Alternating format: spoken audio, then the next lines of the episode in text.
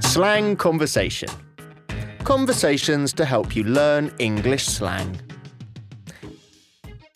Getting in shape. You're looking good. Been working out at the gym, pumping iron, doing aerobics, swimming in the pool. Six hours a day. Six hours? When do you get the time to work? Up at 5 a.m. for the three hour sesh, then back at the gym as soon as I get out of work for another three hours. It's all about discipline. I thought about joining the one near my place, but it's a bit of a rip-off. You have to sign up for a year. That's pretty standard these days. So, how much does yours set you back? About 60 euros a month? Uh, I wouldn't get my money's worth. Besides, it's such a drag getting out of bed in the morning, and I just don't have the time in the evening. That's a lame excuse.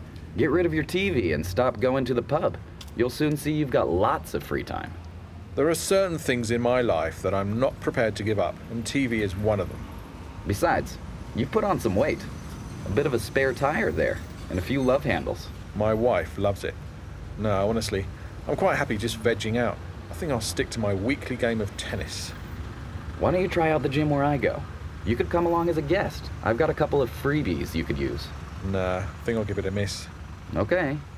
Hey, we're going for a drink this evening. Do you want to come along? No, I've got to go to the gym. Well, how about the cinema on Thursday? No, I've got to go to the gym. Oh, Frank's having a party this Saturday. You up for it? No, I've. Don't tell me you've got to go to the gym. How did you know? I'm telepathic. See you around. Bye.